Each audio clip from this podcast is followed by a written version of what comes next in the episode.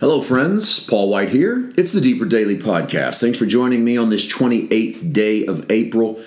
It is such a blessing to know that we are making somewhat a difference in your spiritual walk. I want to say thanks for the emails and the letters and the uh, messages and the things that, in the ways, all these technological ways and old school ways of hearing from people. And some of you have reached out and let us know what the DDP means. And that is such a blessing. Um, I'll be honest with you, sometimes we do, I've done this so long, it's part of my life, but there are times when it kind of gets quiet and that happens. That's just life. That you start to think, oh boy, does it matter? Should we keep doing this? Just about that time, someone will let us know how important it is. And I'm so thankful. If you would like to reach out, I would love to hear from you. You can email us directly, ddp at paulwhiteministries.com.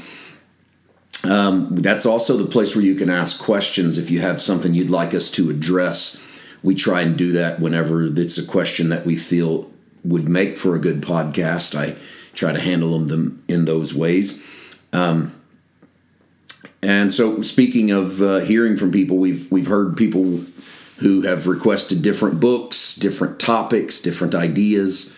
Um, we are going to land on a journey into First Timothy starting on Sunday, May the first. So, prepare yourself for that. Today and tomorrow we finish the book of Genesis, and in my way, we finish it. It doesn't mean that it's finished, that's for sure. It's, I haven't said the last word about Genesis. I, I haven't even said the last word that I'm thinking about Genesis. I just, it's time to move on for me.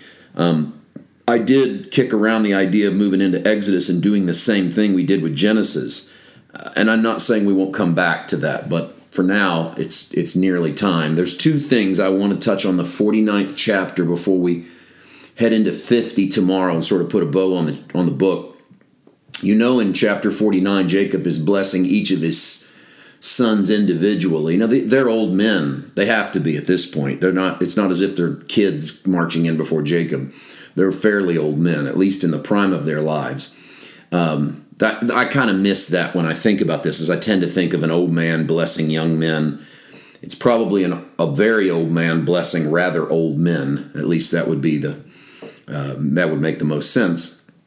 There's really, I mean, you can go through all of these names, and it's a very worthwhile study, by the way, to go through the Hebrew names and see what the tribes meant. And I'll tell you one reason why it's so vital to at least do that once in a while in your life is because these names come back, and they come back in Old Testament settings, but most important for us, they come back in New Testament settings in that they get repeated. Say, for instance, in the book of Revelation, the the tribes of Israel get renamed as the heads of the 144,000 uh, that are marked out during the prophetic timeline of Revelation. And so, wherever you think that 144,000, whatever that means, or uh, you know what that stands for, that literally 144,000 people are figurative.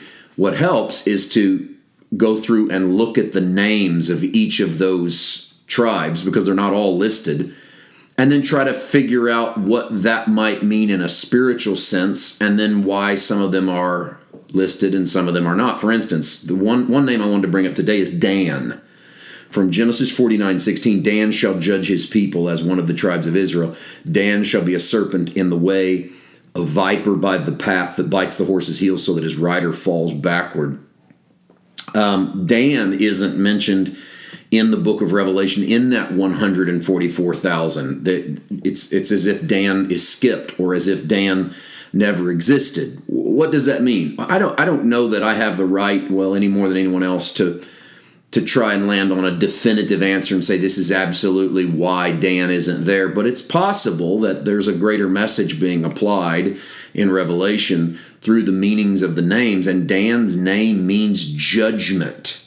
And perhaps it's just God's subtle little hint of showing us in the book of Revelation that what he's not doing in the assembling of his people is judging.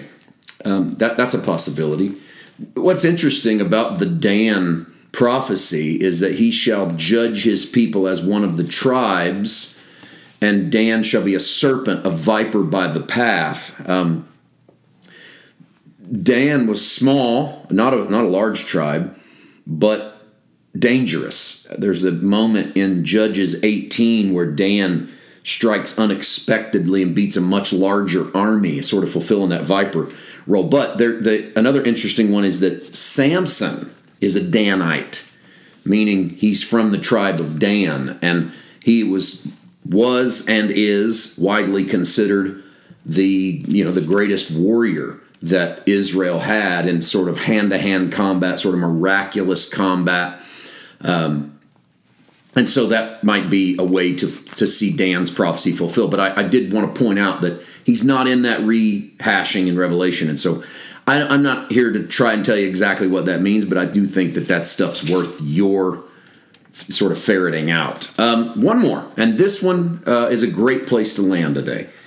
Joseph, verse 22, is a fruitful bow, a fruitful bow by a spring, or a fruitful bough, depending on how you want to pronounce that. A fruitful bough by a spring, his branches run over the wall. The archers bitterly attacked him, shot at him, harassed him severely, yet his bow, and this is the bow of bow and arrow, remained unmoved. His arms were made agile by the hands of the mighty one of Jacob.